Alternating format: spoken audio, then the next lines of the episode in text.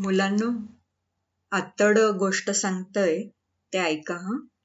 आतडे पिळवटून टाकणारी गोष्ट. आज बिरजू पेलवानाच्या घरी धामधूम होती. मिठाई वाटली जात होती. बाबूलालने रंग घालून मस्त पिवळी धम्मक मिठाई तयार केली होती. गंगू भैयाकडनं मलाईदार दुधाची रबडी आणली होती. गंगू भैयाचा रोजचा दुधाचा रतीब होता. बिरजूचा आहार म्हणजे दूध और बादाम. का हो बिरजू साधी है का? रामू भैयाने विचारले. मिठाई काहे वाजते किसन म्हणाला नाही नाही अपना बिरजू कुस्ती जीत के आया है. बिरजूची स्वारी खुशीत होती. ज्याला त्याला तो सांगत सुटला होता. गंगा मैया की कृपा से हम जीत के आया हूं त्याच्या बाबूजीने गाव जेवणच घातलं. त्यानंतर मिरवणूक काढायची ठरली. ललनवाचा घोडा सजून दारात उभा होता. पण बिरजू काय जमुना मौसीकडनं कळलं उसका पेटवा खराब है. त्याच्या पायखान्याच्या वाऱ्या चालू होत्या. आवत है आवत है असं म्हणाला. पण कसं काय? रन्स काढून बिरजू महाराज साफ आडवे झाले. एवढा पेलवान गडी पण सर्व ताकद संपली. कौनो नजर लागी हमार बिटवा का? असं म्हणत गंगा मैया कोपली असावी म्हणून गंगेची पूजा करण्यात आली.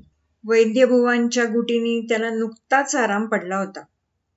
पण पूजा करून आल्यावर त्याला गंगेचे पाणी पाजण्यात आलं.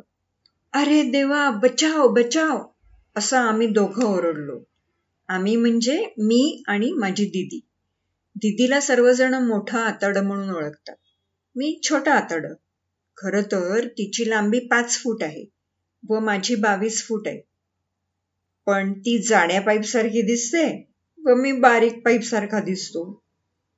मला वेटोळं करून बिरजूच्या शरीरात मस्तपैकी कोंबलंय आता बिरजूच्या पोटातून अन्न माझ्यापर्यंत पोचतं तेव्हा पचनक्रिया सुरू होते.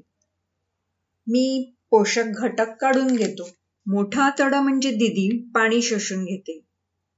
मग अन्न पुढे सरकत व निरुपयोगी म्हणून शरीरातून बाहेर टाकलं जातं.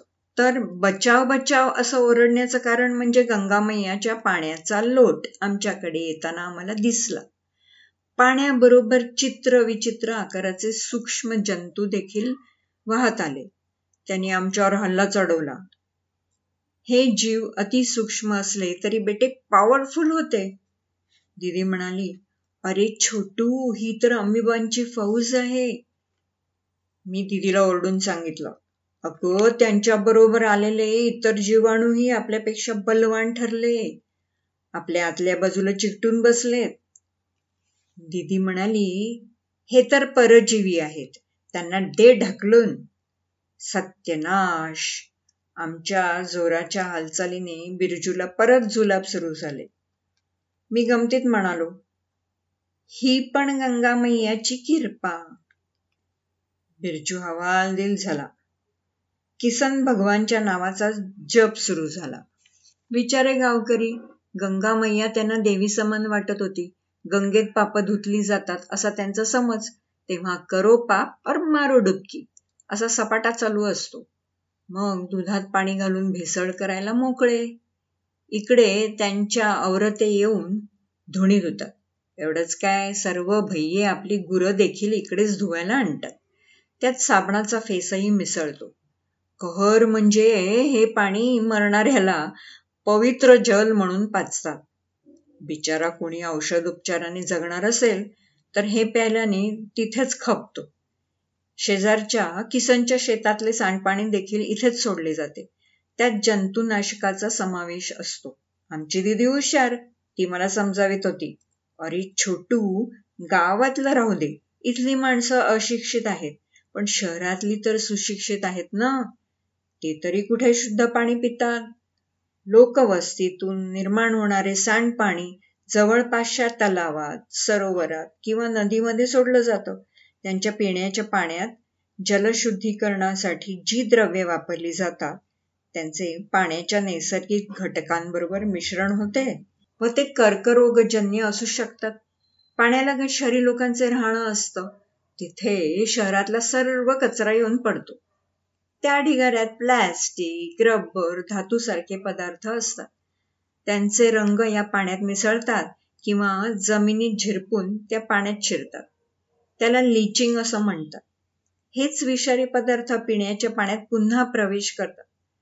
कधी कधी सांडपाणी देखील या पाण्यात मिसळतं. विष्ठेतील सूक्ष्म जीव या पाण्यात शिरतात. शहरांमध्ये पाणी लोखंडाच्या पाईपमधून घरोघरी पोचतं. पाणी लोखंडाच्या सानिध्यात बराच वेळ राहतं.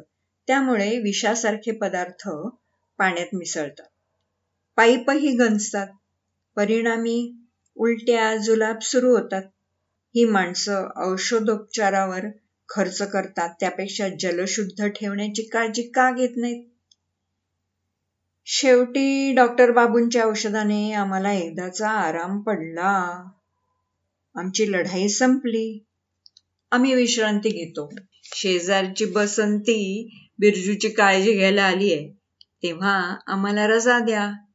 जय गंगा मैया की.